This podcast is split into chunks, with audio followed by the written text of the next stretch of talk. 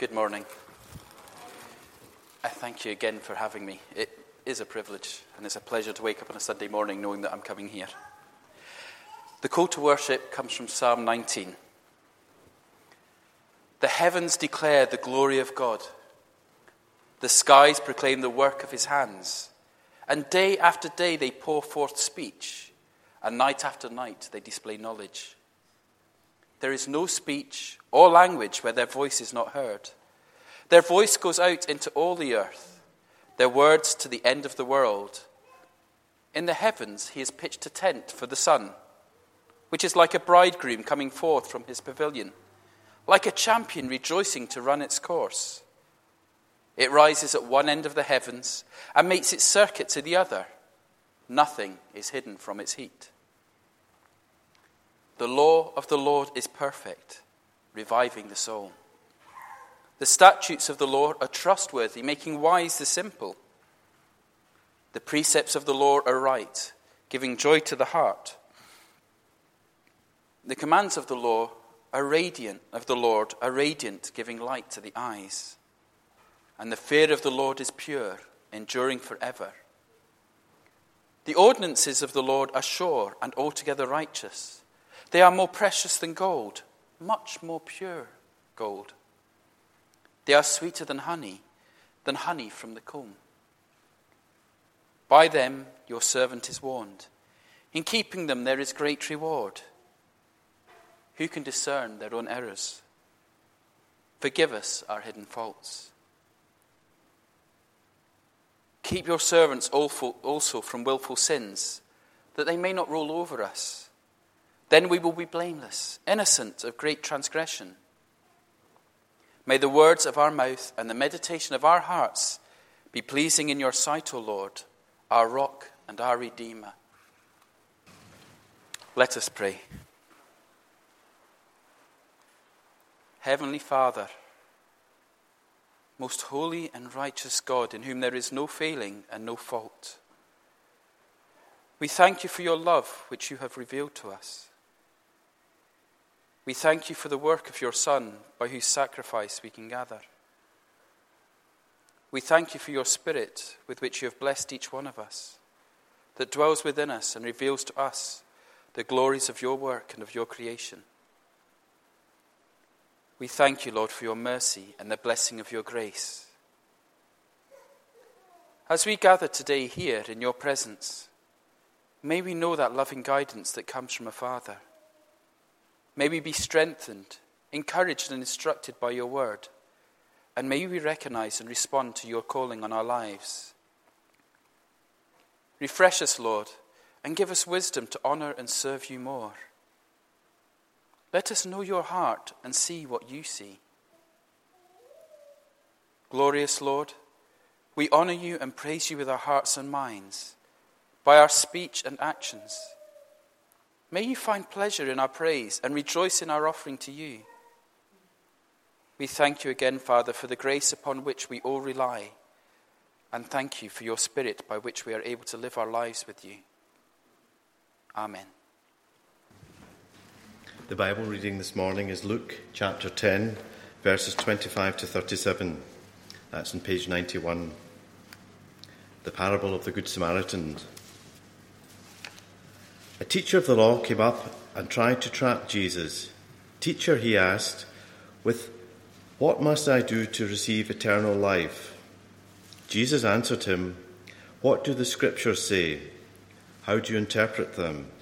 The man answered, Love the Lord your God with all your heart, with all your soul, with all your strength, and with all your mind. And love your neighbour as you love yourself. You're right, Jesus replied. Do this and you will live. But the teacher of the Lord wanted to justify himself, so he asked Jesus, Who is my neighbour? Jesus answered, There was once a man who was going down from Jer- Jerusalem to Jericho when robbers attacked him, stripped him, and beat him up, leaving him half dead. It so happened that a priest was going down that road but when he saw the man, he walked on by on the other side. In the same way, a Levite also came along. went over and looked at the man, and then walked on by on the other side. But a Samaritan who was travelling that way came upon the man, and when he saw him, his heart was filled with pity. He went over to him, poured oil and wine on his wounds, and bandaged them. Then he put the man on his own animal and took him to an inn, where he took care of him. The next day he, he took out two silver coins and gave them to the innkeeper. Take care of him, he told the innkeeper, and when I come back this way, I will pay you whatever else you spend on him. And Jesus concluded, In your opinion, which of these three acted like a neighbour towards the man attacked by the robbers? The teacher of the law answered, The one who was kind to him. Jesus replied, You go then and do the same. Here endeth the lesson. Let us pray. Heavenly Father, we thank you for the gift of your written word.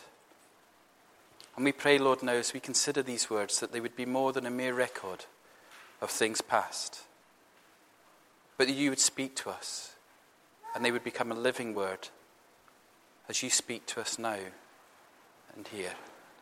Amen.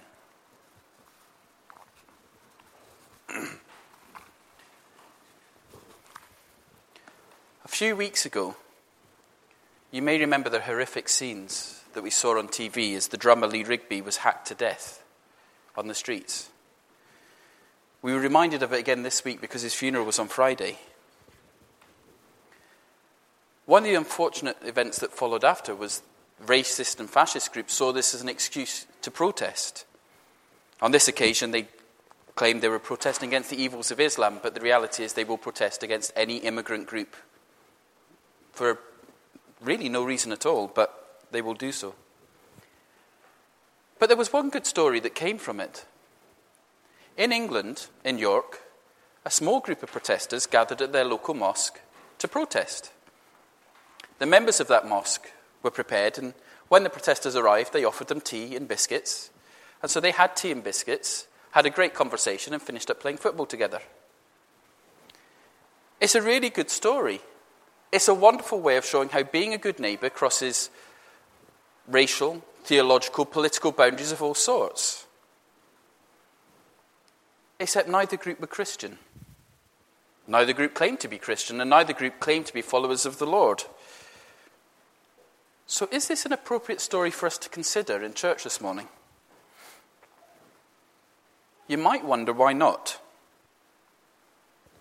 Well, for some people, when we gather on a Sunday morning, we come to hear the wonders of our Lord and of his amazing works, to grow in our knowledge and understanding of his grace, and to be encouraged in our faith.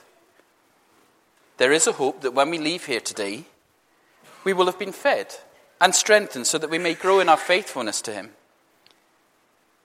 But there is nothing in this story from York that necessarily tells us anything of the Lord or to encourage us in our spiritual life. There are those that would go further and say, that as everything that is good comes from God, that unless it has come from God, it cannot be good. Therefore, the argument continues, it is not possible to know the love of God outside of the Christian church or to truly understand what goodness is. Therefore, there can be no merit in anything anyone else does. But then I doubt when the Jewish lawyer stood up to question Jesus onto how to inherit eternal life, he was expecting within a few short sentences to be told to be more like a Samaritan. It is shocking. Because after all, the Samaritans weren't a completely different religion, they were an apostate Jewish religion. The conversation begins as expected. The lawyer asks how to inherit eternal life, and the Lord gives him a chance in front of his friends to show that he knows his stuff. He answers correctly. You should love the Lord your God with all your heart, soul, strength, and mind. Or some translations put it, with all your understanding. And he carries on, and also love your neighbor as yourself. But it's in answering the question as to who is my neighbor that things seem to go a bit awry. Jesus tells a story about a man, a victim, but we don't know anything else about him, who is robbed on a dangerous road and left for dead. Both a priest and a Levite walk by. They see the man, but they don't stop. Jesus doesn't give any reasons as to why they walked by. I mean, after all, he's talking to a lawyer, so he's possibly being very careful about what he does and doesn't say. There are two arguments as to why they walked by.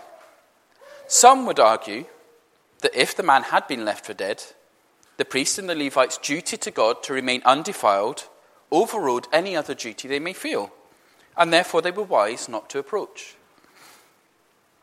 But then others have also argued that as they were traveling, and possibly traveling away from Jerusalem, they were not bound by the same rules. And even if they had defiled themselves, they still had time to go through the purification rituals that would have meant they continued to serve the Lord when they got to their duty. It would appear how we interpret this scene really depends on whether we want to condemn the priest and the Levite or we want to defend them. But either way, Jesus doesn't give a reason. Because the important thing here is the man needed help, and they didn't help him. The lawyer, for who the story is being told, would have anticipated a dig at the uselessness of external purity when there is nothing in the heart. But then, at that point, he would expect Jesus to continue and tell the story of a righteous Jew who comes along and helps the man. Someone who is pure in heart, acting in the love and grace of our Lord. There is always a danger of asking questions you think you know the answer to, because that isn't what happens. Instead, it is a Samaritan that appears. And it's not even that the Samaritan was the victim. Jesus here has made the Samaritan the hero. And as I said, it's easy for us to forget how shocking this was. Because we only ever mention Samaritans to talk of the Good Samaritans. But for those that Jesus was talking to, to put it colloquially, the only time they mentioned Samaritans was to remind each other about how they were the scum of the earth. If Jesus had wanted to give a story that told us that everyone is our neighbour, then it would have been radical enough to make the victim a Samaritan and have a Jew stop to help a Samaritan. That would have been quite radical as it was. But he doesn't. He talks well of the Samaritan. He's doing it because by speaking well of the Samaritan, making the Samaritan the hero, he's exposing the heart of the lawyer. He's showing up the prejudice that's really hidden away. Even at the end, when the lawyer is asked, Who is the neighbor? the lawyer cannot say the Samaritan. He simply says, The one who showed mercy. Jesus tells the lawyer to go and do likewise. He tells a Jew to be more like a Samaritan. The lawyer's heart towards Samaritans, like many Jews at that time, was not one of love. Remember how shocking it was that Jesus walked through Samaria when most Jews would have avoided the area altogether, even though it meant many extra miles on their journey. But let's not be too quick to judge. Because the lawyer would have had good reason to keep separated from the Samaritan.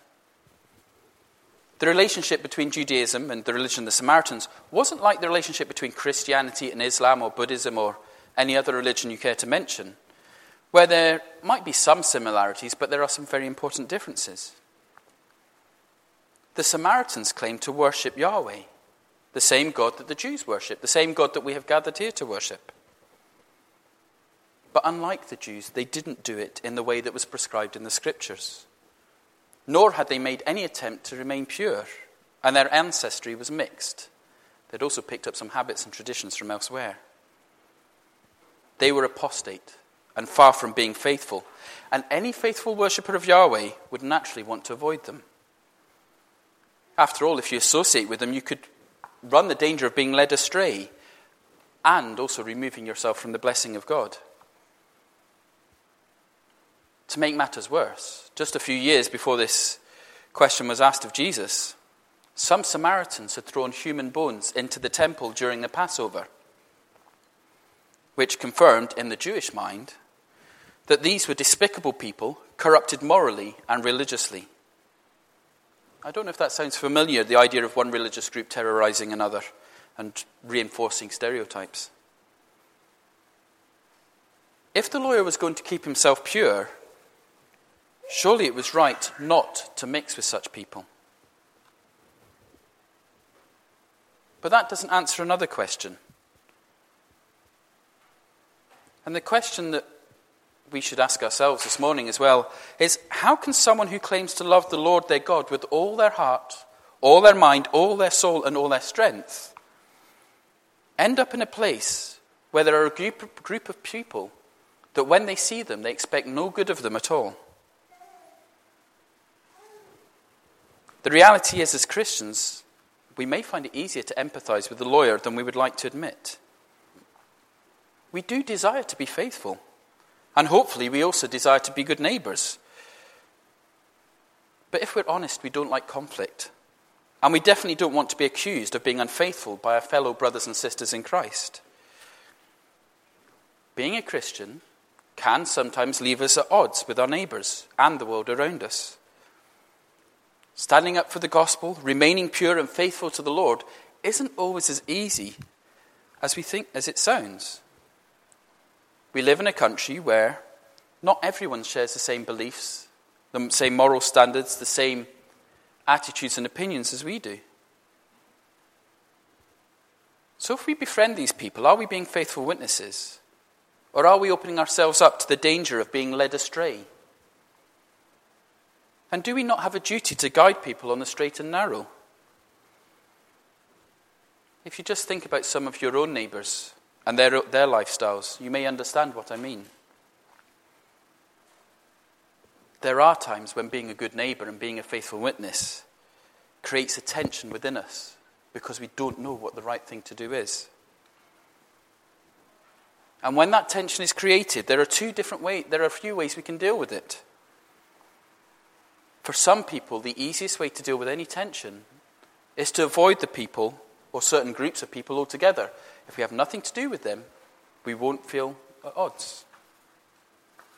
The other option is to live life on the defensive and spend all our time justifying why we have this attitude, why we have this opinion, and why we have these beliefs, and why we don't agree with everything that's going on in society. But either way, in reality, it's all too easy to fall into an us and them mentality. In the lawyer's case, the us was faithful Judaism, the other was apostate Samaritans. Yet, despite this prejudice that the lawyer had in his heart, Jesus was quite gentle with him. He didn't teach him by confrontation or by condemnation, but by example. But Jesus also does something in this story that we could not get away with today. He speaks in generalizations. If I was to stand up here and tell you a story about Africans this and Americans that and women this, men that, I would like to think that at least one of you would lynch me before I got out the door. But it's in speaking in generalizations that Jesus exposes the prejudice. Because let's think for a minute. Were all priests the same? Would every Levite have walked by? Are all Samaritans the same? Would every Samaritan walking down that road on that day have stopped to help? Or would some of the Samaritans have walked by too? Of course, the answer to these questions is no. Because someone's nationality, their job, is no more a sense of measure of their morality than the shoes they wear. But prejudice feeds off generalizations. When people are labeled, we no longer see a person but a thing. If you watch the news, then labels are used to great effect all the time Christians, Muslims, single mums, homosexuals, benefit recipients. As if all these labels, everyone that fell into one of these labels, was exactly the same. Not one of these labels tells you anything about the person. When it comes to loving our neighbour, Jesus sees past the racial and even, it would appear, theological boundaries. When it comes to how to treat our neighbour, the lawyer, in avoiding using the word Samaritan, gives the perfect answer the one who showed him mercy. And in its simplest form, to show mercy is not to treat people the way that they deserve. Jesus was able to speak of a good Samaritan because he doesn't think of people as Jews or Samaritans. Jesus thinks of people as people. He loves the person. Jesus sees the individual. Just as every one of us here today can claim that Jesus' love for us is as if we were the only people in the world, so is his love for our neighbour. When Jesus sees my neighbours, he doesn't see labels because he knows their names. He knows their hearts. He knows their thoughts, their fears, and their pains. This is how Jesus sees our neighbor, your neighbours too. The one person in this story that we know nothing about is the victim. We do not know his faith, his nationality, his job, or his lifestyle. All we are told, and all that we know, is that he needed help and that he received it. We also know that by the end of the story, the victim did not become a Samaritan. It is possible to show mercy to people without be- them becoming like you or you becoming like them. When Jesus tells us to go and do likewise, he's inviting us to join him in the love that he has for our neighbour. Love that desires to see the best in a person, that sees past the labels and does not categorize people as others.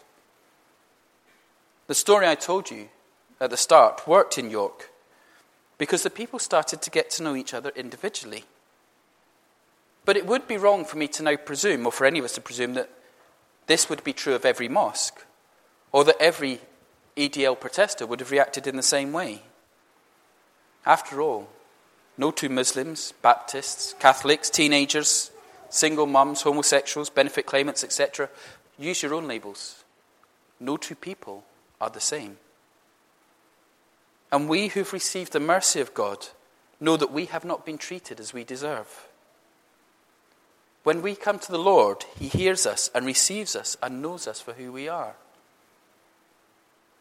When Jesus made the hero of the story a Samaritan, the unfaithful worshipper, he was also letting us know that it is possible for all of us to do the will of God.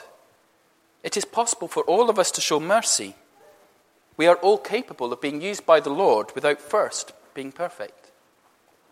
The Lord can and will work through whoever he chooses. We who have received mercy are called to show mercy. We who have been forgiven are asked to show forgiveness. After all, we also know that mercy is just the beginning. For as we grow in our knowledge of the Lord, the more we come to know the meaning of words such as grace. We may get it wrong, but then there is also no end to the depth of His love, His mercy, and His forgiveness. The lawyer recognized the neighbor as the one who showed mercy. Jesus responded by simply saying, Go and do likewise. The Lord came and showed mercy to all, irrespective of nationality, theology, or even their moral standing, for there are no boundaries to the mercy of Christ.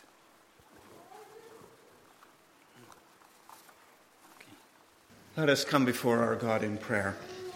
Let us pray. Our Lord and our God, we come before you now in the mercy of your own compassion. You have shown us in the giving of your Son what it means to be the personification of love, mercy, and care. You have shown us the audacious extent of self sacrifice and indeed of inconvenience.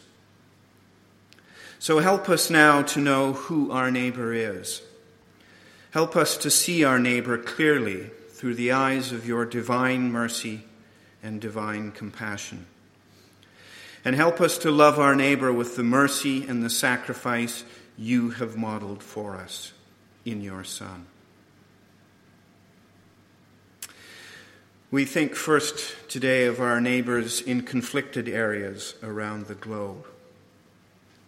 We bring before you the ravages internal to Syria. We pray for the deep antagonism that has developed across sectarian lines there, for the intensity of violence that goes on in the name of insurgents and counterinsurgents, and the immense national and personal suffering that has resulted from it. Help us to know, as those observing a self destructing country, how best to respond amid all the complications of ally and enemy. Teach us what compassion is in a situation so racked with ruination and with the ongoing threat to spill into surrounding regions. We also bring before you the political turmoil that is Egypt. We pray for compassion to reign across all party divisions, across all social divides, so that the country does not descend into the widespread violence that we are witnessing in a place like Syria. Lord, here we pray for political compassion as much as we pray for religious, theological, and ideological compassion. We bring before you, too, all the other many regions of conflict that do not make our daily news. Help us to an awareness of pain beyond the glare of media spotlights. Help us to a compassion for those voices, national, regional, local, and personal, who are not heard on a daily basis and who suffer in the darkness of their own bleak situations. We bring before you also our own region, our own byways, and our own streets. Here, too, we know that conflict is everywhere around us, and media has its role in showing us the worst of the excesses. We think, for example, the ongoing conflicts that continue to plague deep beneath the currents of Northern Irish society, and for the recent flare up in riots, again around deep sectarian conflict. But we also pray, Lord, to see those who are not heard because they cannot scream. Or we pray to see those and attend to those who scream but are ignored. Because, like the story we heard this morning, they are not deemed worthy or worthy enough. Show us our own guilt of ignorance or refusal. Forgive us when we walk by knowingly.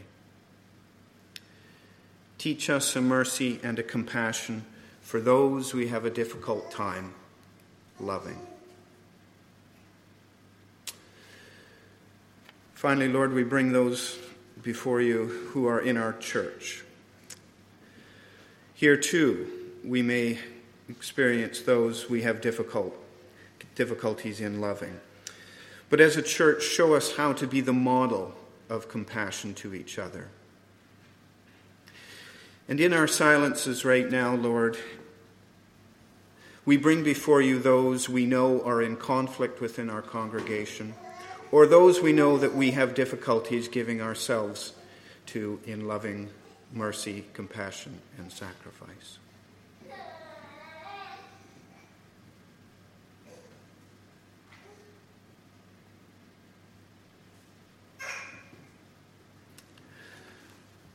Lord, we ask you to hear our words, spoken and silent. You have shown yourself as the true light of mercy and compassion. In your compassion, hear our prayers. For we pray this in the name of your Son, who acted out his compassion and mercy on every level and to every person. Amen. May the God of all creation be your strength and your guide as you travel through this coming week. May the work of his Son know its fullness in all that you say and do.